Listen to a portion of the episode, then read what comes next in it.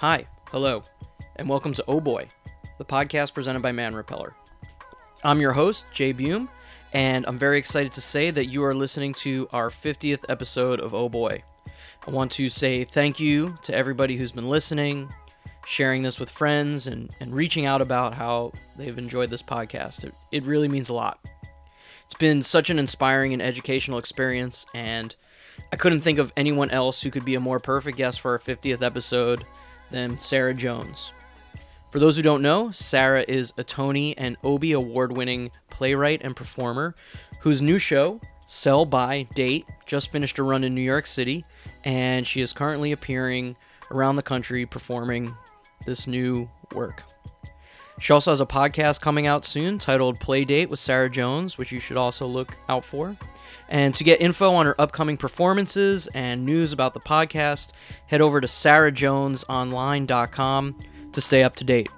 I I cannot recommend seeing her perform live enough and I was truly in awe during our entire conversation.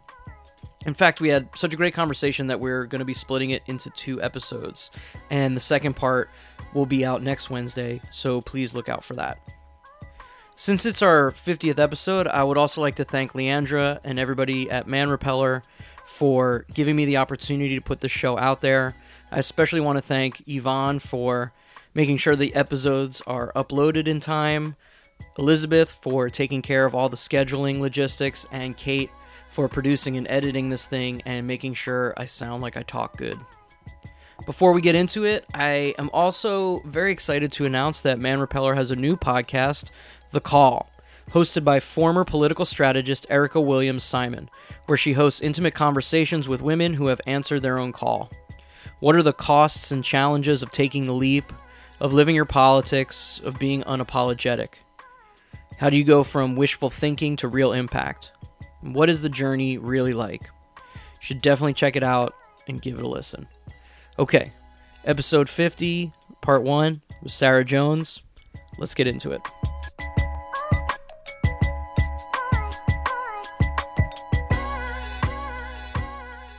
When we we had to go to a wedding in West Virginia this summer, and mm-hmm. when we were driving over there, I remember like stopping at, you know, they have those little like antique malls on the side of the road that you would stop at and mm-hmm, stuff, where like mm-hmm, everybody has their mm-hmm. own little stalls, mm-hmm, and you know they had there was like people selling a lot of like old like racist oh, yeah. figurines. Yeah, and I can remember like growing up even in New Jersey oh, seeing yeah. that shit around. I had, I mean, I you know? think also in this weird way, like black people reappropriated some of that mm. stuff. Like you know, I like. um I have friends who are filmmakers or you know writers or whatever, and th- it was sort of this reclaiming of that culture.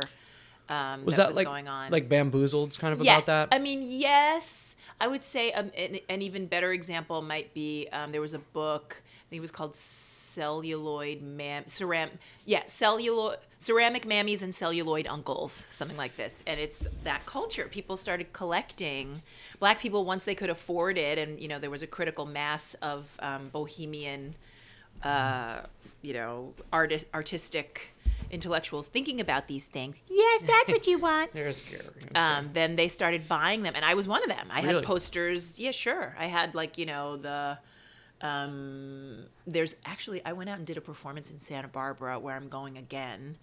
And this is a crazy thing. Yeah. They had a restaurant called Sambo's. And I remember thinking, that's quaint. And then, then somebody helped me understand that Sambo's was the origin for Denny's. So every time I've ever had a drunk, you know, milkshake and cheese fries night out yeah. after the club at Denny's, I've been supporting what was really Sambo's, but that they changed the name and the you know, branding. Yeah, they talk about that. Do you ever see the movie Ghost World? I never saw Ghost okay, World. So Do they like, talk about it in Yeah, because like Steve Buscemi's character is this guy who's kind of obsessed with that oh, older, yeah. and he's right, right, and like right. he has this like advertisement from like you know he works at a Denny's style mm-hmm, place, and it mm-hmm. used to mm-hmm. be like. Uh, it used to be called like it was like Church's Chicken, and it used to be called like Coon's Chicken, right, and stuff. right, right. And like she gets, it starts this whole thing, but it's I like yeah, see Ghost World. I'm. Thank you so much for coming to of do course. this. I'm Here so excited. You are episode fifty. Sweet. I love a nice round number. Yeah. Mm-hmm. Yeah. Where did you grow up? I grew up in Queens. Okay. So what neighborhood? Similar. Um. eh, So that's when it gets fun. So my mother's family's from Jamaica, Okay. like the hood. And when we moved, my mother, you know, I spent summers and like every holiday with my relatives because that's how we did it. And In um, Jamaica? in Jamaica. cool. Um, so I was very Jamaica Queens oriented, uh, without intending to be. It was just you know inherited, and I had spent my formative years moving around with my parents. So I'll say this: so I grew up in Queens, but my pa- so my parents met in college in Baltimore. Okay, I love Baltimore. I love Baltimore too. Um, I have to love it. It's on my birth certificate. Also, so my dad's family's from there, and so those two cities, New York and Baltimore, are really my. Um, when I close my eyes and think about, you know, sort of my uh, origins, Mm-hmm. I think of those two cities.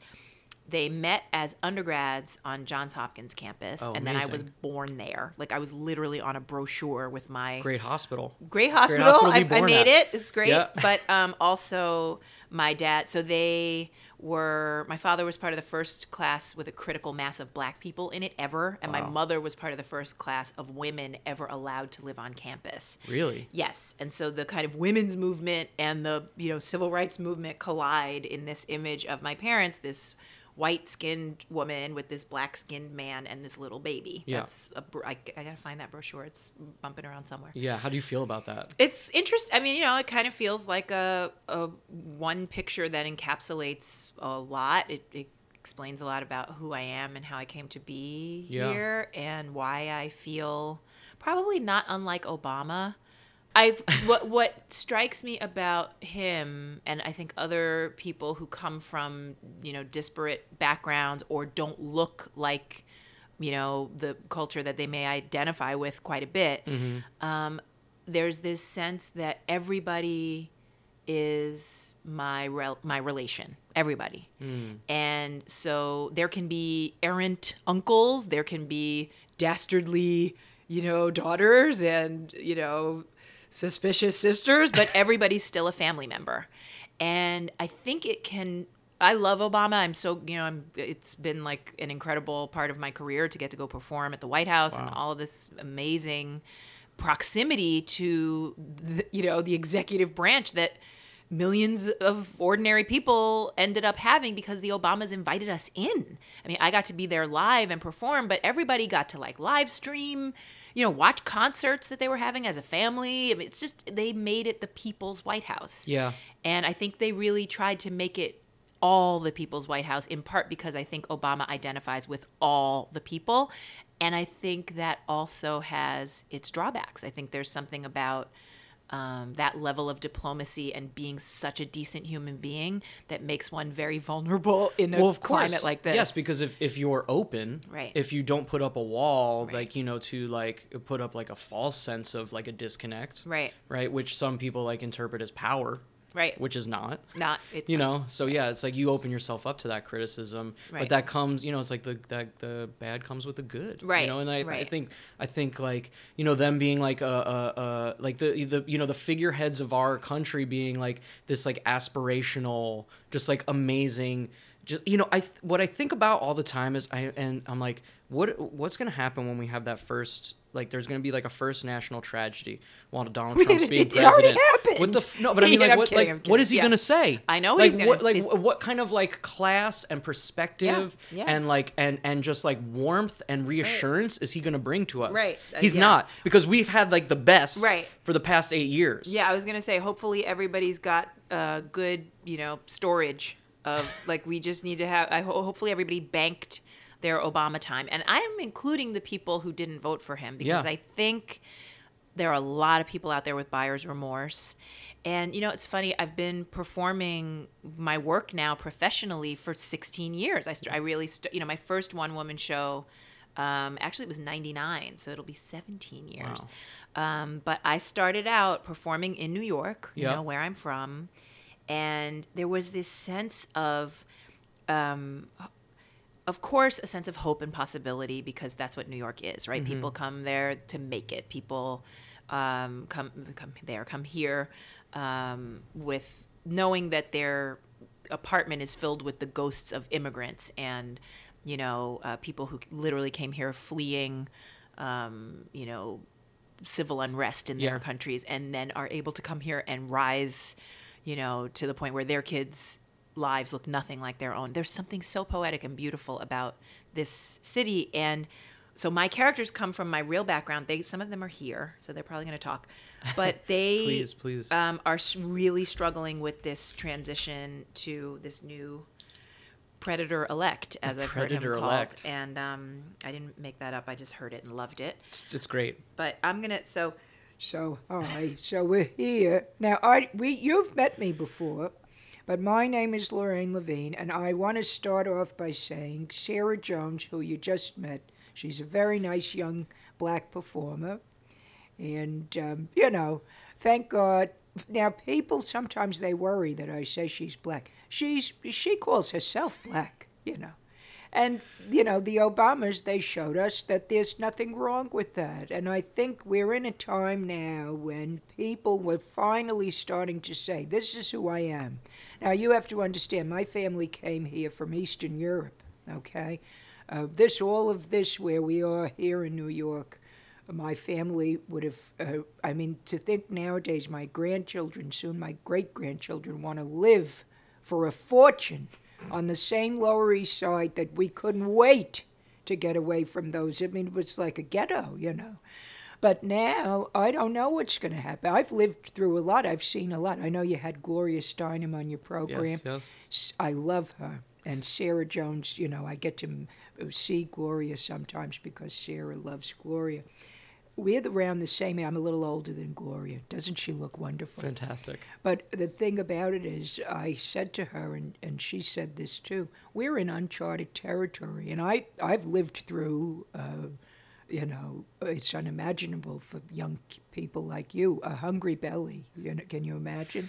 And um, now I worry. There are young kids growing up who feel the level of insecurity and fear because they're Muslim or they're from a background where they worry, will my mommy or my daddy get taken away, you know, by a, um, what is it that they're talking about? A, The uh, like a, a registration. Yes, a registry. Yeah. I know from that kind of treatment because of your faith or your background. So I do. I, I um, it's not an easy time. That's all I wanted to say. And sometimes the best thing we can do is don't be nice about it. The time for being nice is past.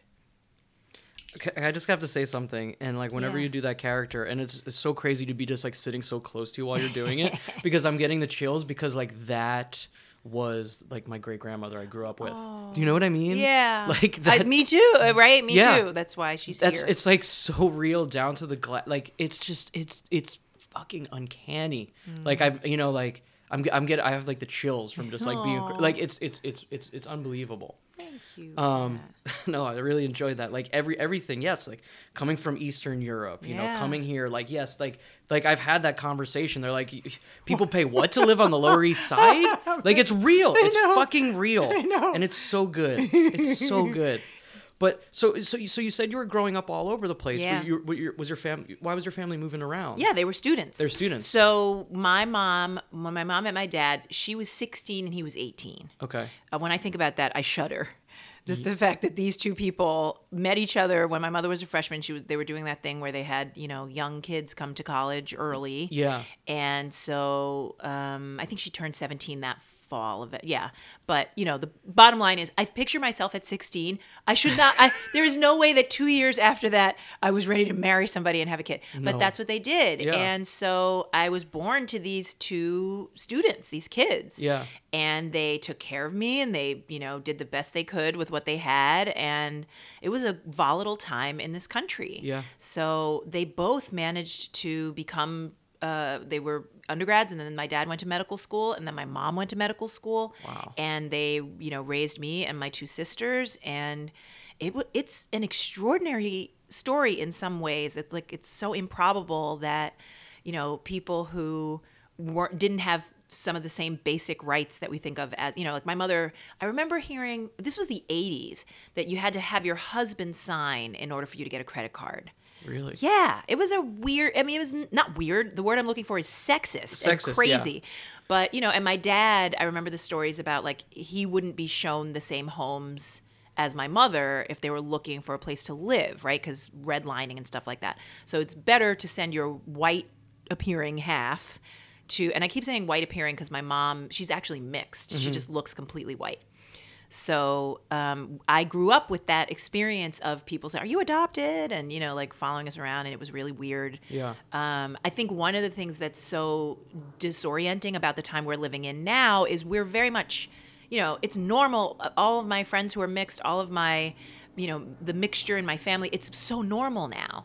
Um, and I don't want to suggest that racism has gone away because No. clearly it's, you know, a, a present character. It's Uh, always there. It's, always just- there. It's always it's hiding under the surface, and then people come along and uh, it allow people to feel that it's okay to bring it back up. we're i think know? we've right and but i i will say i feel like we've had a good long run when it was impolite like you you didn't want to look like that jerk who would say anything Right. and now you can be you can sieg heil in public and get and it'll get you an interview on cnn But like cumulatively, maybe things w- would be better in a sense. Like I think about when I do castings for Mm-hmm. when I'm doing like commercials and stuff, and they're like, "We don't want Mm-hmm. an all-white family. we don't want that. We want like this family of like the future. You know Mm-hmm, what I mean? And like advertising sometimes is the way that like pushes things forward. Yeah. In, in a Yeah. certain way, you know. Yeah. And it's like th- these people are like these. This is the kind of image we want to put out there. Yeah. Now, like, think about that like 20 years ago. That's You know that's what a real and it's interesting because when I was a kid, like the idea of you know Kim Kardashian and Kanye, what the fuck West, Oh. um, being you know smooching on the cover of a Condé Nast publication, I think it's Condé Nast, but whatever, you know that would have been unheard of. Like we used, we were so excited whenever there was a black and white couple on TV. It was like the Jeffersons. I think that was the limit of it. Was like there was a sitcom with a black and white couple on it, Yeah. and we'd like go glue ourselves to the TV.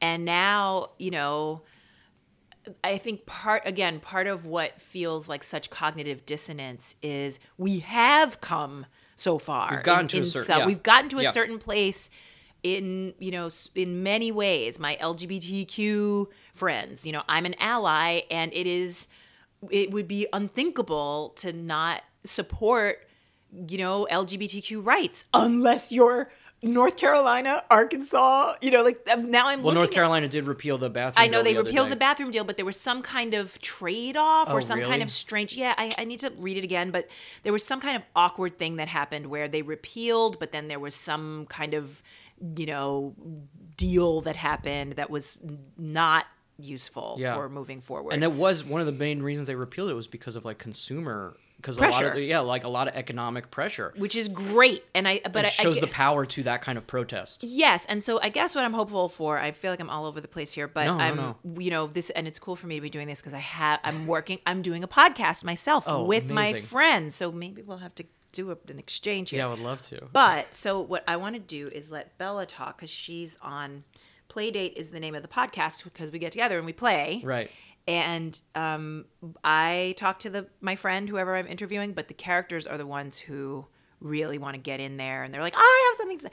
So Hi guys, my name is Bella. I am like super pumped to be here right now. First of all, I just want to say that like it takes a lot to get Sarah Jones out of Manhattan.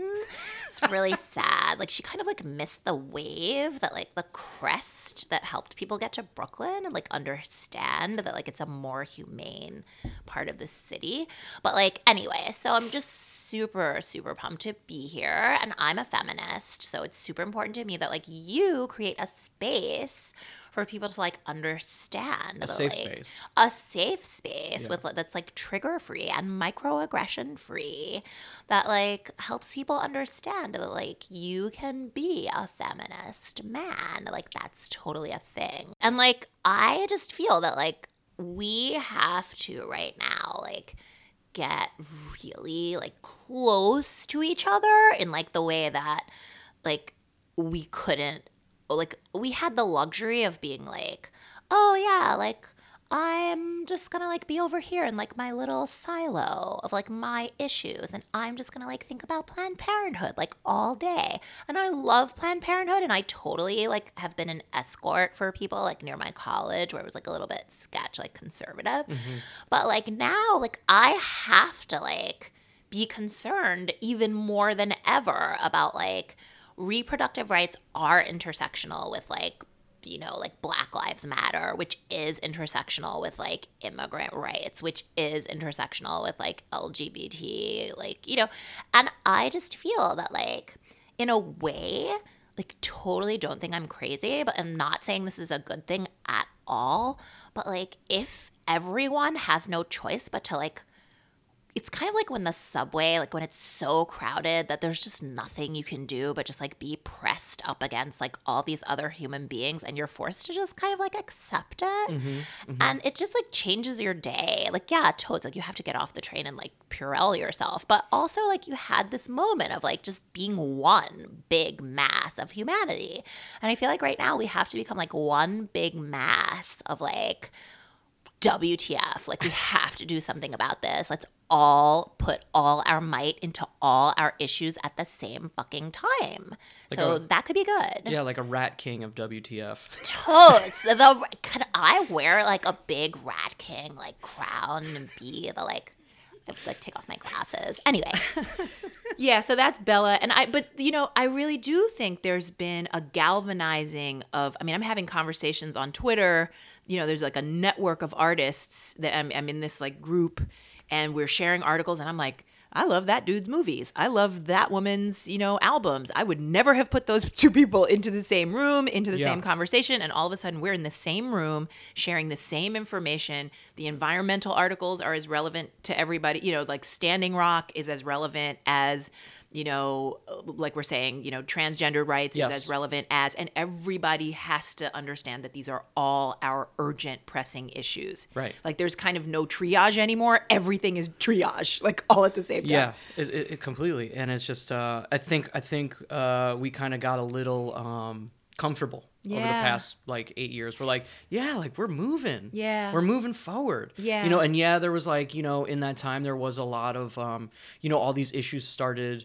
Not that they weren't happening before, but it started becoming like national issues with uh, you know police brutality Yeah. issues and Yeah. just um, you know all, with Black Lives Matter, and I think um now we're just like everybody's got to wake up everybody's got to like get up off the couch everybody's got to stop like thinking like everything's all good Yeah, my dude, let me tell you something real quick. All right, first of all, my name is Rashid. I'm the first dude Savage Jones brought up in here. I know you were expecting a whole lot of ladies and everything, but um, what I want to say is this right here.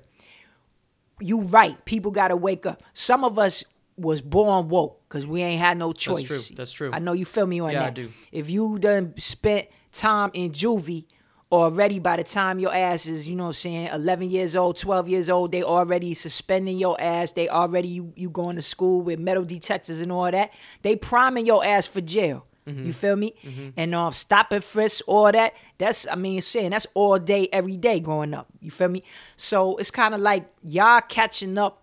Y'all just got woke up. My alarm was mad earlier. You feel me?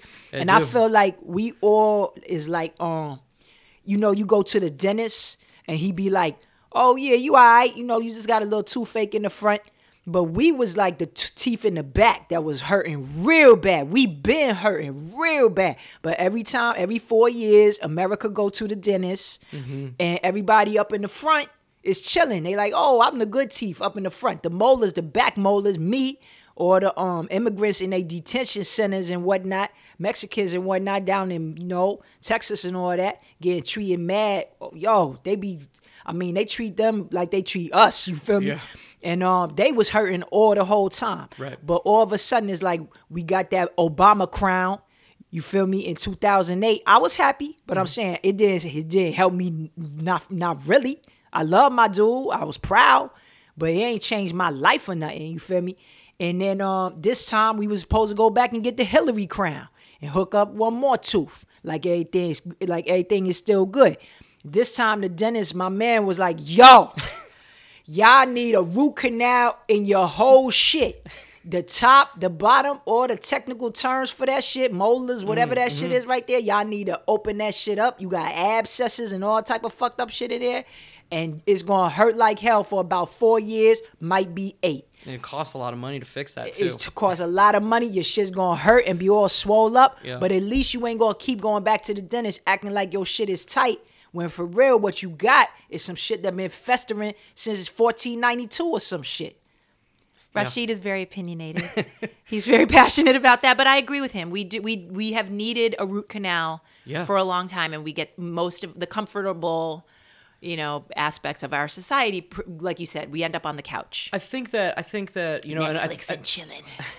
I think that there's a lot of people too that like agree with all of these issues, but I don't think they understand the depths of them, and like you know myself included, right? Like I can remember my first time I took like uh, this is so stupid, but like I took a feminism class in Totally. college, right? Yeah, And it was so weird because like without there wasn't an explicit like light switch, but like I do remember like later um, a couple of months after that, I was like with my little sister at the mall and we were going to get her a toy, and I just remember you know like being at the toy store and something as simple as being like, why is this aisle just like pink, just and nothing just like but blasting in my metallic face? pink and sequins. and, and I'd never seen that before. And I, obviously, it's like one of those things. Like, yeah, of course, it's so fucking obvious. But it's like, you know, I'm sorry, I'm not like, I'm not like, you know, my eyes aren't open to everything, and it comes from like an education process Yes. that like never ends. Yes. But I think, I think i- i- if the more that you can understand that, because there is also a level of embarrassment too, right? Like people are embarrassed to admit it's painful. that they're wrong, that they're doing something that would be considered racist, a microaggression, whatever. Right.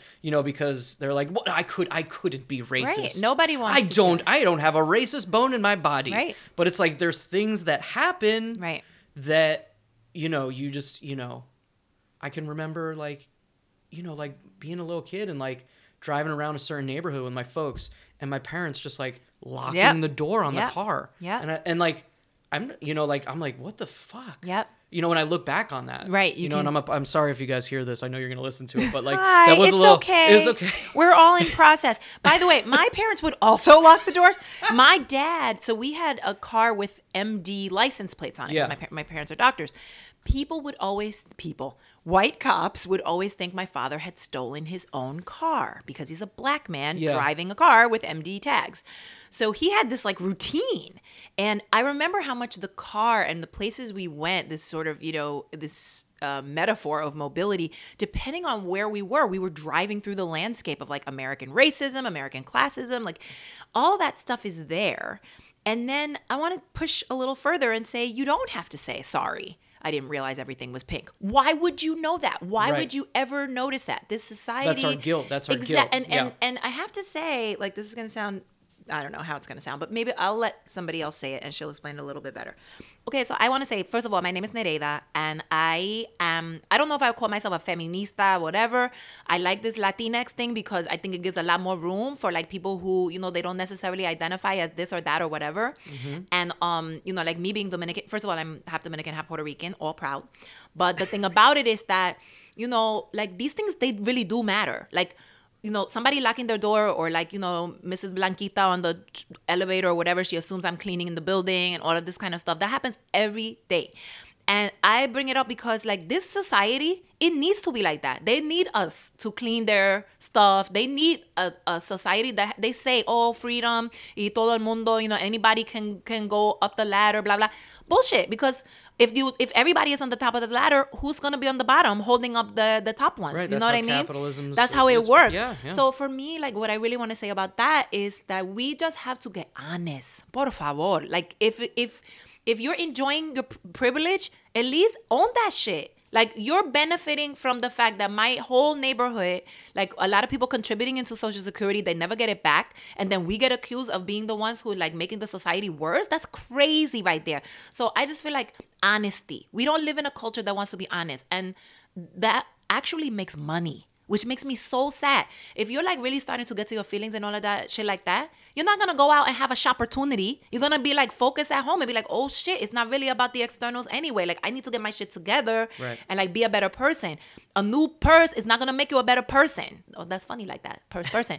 but you know, like people if you're in advertising, you don't want people like being introspective and getting together and like, you know, having people's movements and stuff like that. That doesn't sell, you know, cappuccinos and all that shit that they want you to buy for $7 a, a glass and they want me to make it. And then when I spell your name wrong on the side of the cup, then you get all hissy fit with me. Yeah. You know what? I spelled your name the best I can. My name is Nereida. People are calling me, you know, Narnia and all that shit. I'm just giving it back to you like I got it. Okay, she's a little bit upset Yeah. too today. No, Everybody's feeling it today. But I like her point that you know, we do live in a culture that has a vested interest in people being alienated from each other and themselves at a certain level. Of course, because that, you, you, the, if we keep everybody apart, you can't like unite and be powerful, like to come together. Pretty like, much. you know. divide and conquer. And and I have to say, like, are we in that place that's like too big to fail? Right here, I am. Like, I'm on your podcast. It's awesome.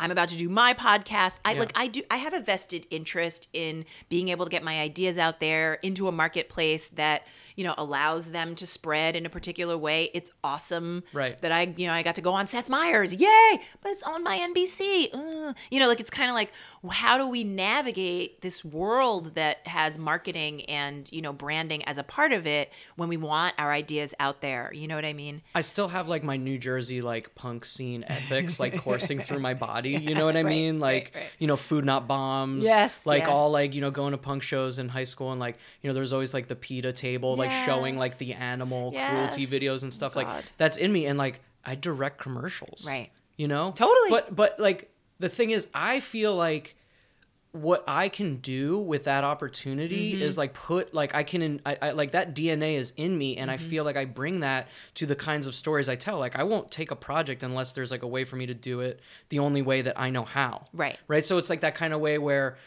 and an analogy I'll use is like when you see people like Spike Lee or Kevin Smith using Mm-hmm. Kickstarter to fund a movie.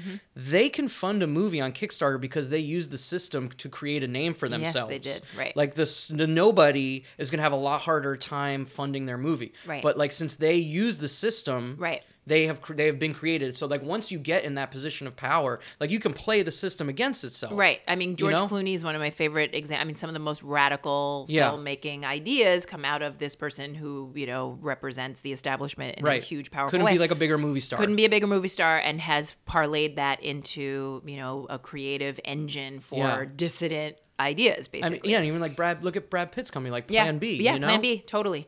Uh, but I will say this the moment we're in now, it, I do think it is unprecedented. Love that word. That's one of my best. favorites. Dear God, found poetry. That's what he's good for. Um, but like, I it is challenging for. I mean, I'll speak for myself. Like, I want to reach the maximum number of people with my ideas, the maximum number of people who want to receive them, and it. It is challenging to sort of. I hear you, I'm trying Gary. to. That's that's Gary. Gary's snoring. like, don't He's sell snoring. out, don't sell out. Um, he's right. That's so funny. I there's so I have a Native American character named Gary. Oh really? Yes, and he, My name is Gary Weaselhead. I love the sound of a sleeping four-legged brother over there.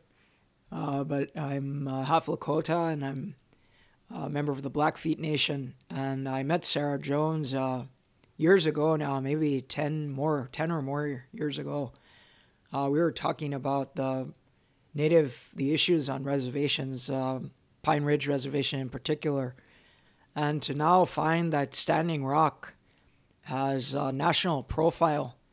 You know, we've been at 85% unemployment on the Pine Ridge Reservation since I was a kid growing up. Uh, we've been living in a way that reflects the colonial uh, behaviors of the United States all my life. And I think what people don't realize is it may sound simple, but if you build your empire, you can call it a city on a hill, but it's still an empire if you don't uh, reconcile what you've really done. Look at all the names.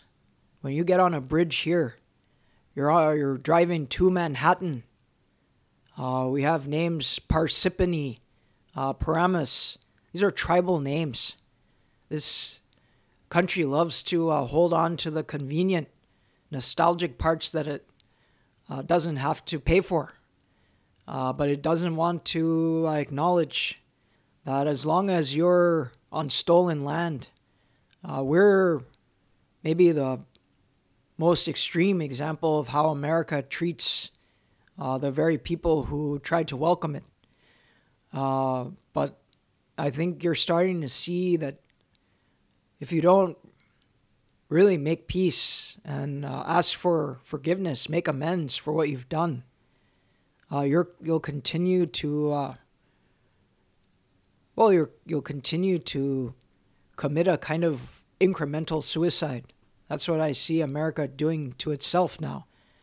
And uh, I hope they wake up. I really do. There are good people, uh, but there's a price to be paid for uh, making your empire on the bones of uh, the people who tried to to offer you uh, refuge. So it's, it's karma in a way. I don't know if he would say it's karma. He'd That's the wrong Indian. no. I think what he'd say is it's just energy. It's energy. This is just you know there, there's a if the if we if eh, if you believe in a great spirit or if you just call it the universe, there's some kind of rhythm to you know generation upon generation of people finding their way here for one political reason or another Yeah. And then trying to create this in this really unfathomable experiment where different cultures find some sort of harmonious way of you know interacting and flourishing. And i think the problem is we got the story very um, we have an, a selective amnesia about our past. And we're we love to talk about the greatest generation. Nobody wants to talk about um, our meddling in you know nobody wants to talk about american foreign policy that's not sexy we like the part where we go and help everybody Yeah. we don't like the part where we have military bases covering the globe Influencing elections around the world. election i mean in a way russia's just like hey how you like it Yeah. you know because it's what we do everywhere yeah. um, My- it's tricky My birth father is a hunter, and he's uh he like he only hunts what he eats. Like it's not for sport, and he hunts with a bow and arrow. And he's somebody I Mm-hmm. Wow. would consider as like very in touch. Wow. He like you know like he'll like you know he'll hunt like you know a couple of deer a year, and then like live off of that for the entire Yeah. year, right? yeah And I don't know if you've ever had venison, but I it is have. delicious. It is delicious. It's so good. I have But had it. He's somebody who I'd say is pretty in touch with like you know you, the thing about hunting is like and especially deer hunting it's a very zen practice. You climb up in a tree and you're in the woods by yourself, not making a sound for like ten hours. So you know I I I, I think You can, you can go to Kripalu or you can hunt yourself a deer. yeah. it's up to you I, I think about well you know it's I mean the, he's not doing it for that but he's he- getting the effect of that Yes. unintentionally But and I when it's so funny that you say unintentionally because I would argue that that's it, that's what you the universe intends, Right, right? Like right. you're not supposed to go to Whole Foods and stand on a line, like picking out you know packages of flesh Yeah. that somebody else chopped up and put into something so that you little kids going. It's just born there, you know. That's not where meat comes from. And anyway, but you were But saying, no, no, no. What he always, what he said to me, I'll never forget this. He says like, he's like, man, like Mother Earth, she's just like trying to shake us off. Mm. She's, we've done too much. Yeah. There's too much. Like, she's like, she's just trying to get rid of us. You know? That's so funny that he said that. I I I really I remember hearing maybe it was Kurt Vonnegut say something similar that like it's trying to slough us. Like he Yeah. got really specific with like we're we're being exfoliated. Yeah. Um, and you know, from a big pitch, picture standpoint, you know, I'm I'm aware from researching different pieces that I've written. You know, recently I wrote this piece, "Sell by Date." It's, Yes. it's about um, it's ostensibly about sex trafficking. It's really about human beings and this conversation that we're having now, and the multiplicity of it all, and that you know whether we call it identity politics or we just call it the reality of being, you know, Yeah, a pluralist society we're we're we are a shit NATO right now, as my friend calls it. Like we have to stop this fucking behavior. Fish and birds are filled with plastic. You- Yeah. you, know it's it's creepy and and yet you know here I am. I didn't knit this sweater. Right. Like I am probably contributing to the problem on some level. I try as best I can. You know, I eat. I only eat meat when I know where it's where Right. it's come from and when it's a very specialized situation where the person kind of knows the farmer, blah blah. And that probably makes me sound like an asshole. Like it shouldn't. But like you're saying, like you shouldn't have to apologize Right, for that. I'm you shouldn't so have to say like it makes you sound like an asshole because Right. it doesn't. Like that's what everybody should be doing. Right, You know. right, and and in a way, that's what people once did, right? You had Yeah. a chicken in your backyard, Yeah. and you went and you got eggs from that chicken, Yeah. and you grew vegetables in your little vegetable patch. I mean, this is this you know turn of the last century into this century. This is a unique new moment of like blind consumerism that has just turned us from human beings into some other thing. I mean, here's what I'll say. We are human beings, of course, Right. underneath the layers of social media and cons- you know, consumption and all of the other stuff that I mean, I don't even know what my brain if you could image my brain when I haven't looked at my phone in 5 minutes, I'm Yeah. afraid of, you know, the lack of dopamine and that I can't wait to get on Instagram and see who likes me. I know. Like this is where we are and I guess we just get to keep finding out what happens when you take people who used to be able to like run around with their chicken and every little kid knew like okay, I'm going to gather eggs. This is where my breakfast came from to like mom can I have a hot pocket like Right. that you know it's it just shifts your relationship to to everything to reality to the earth it's it, it's a lot easier to fill your fish full of plastic Right. when you don't have any relationship Connection to it, to yeah. fishing right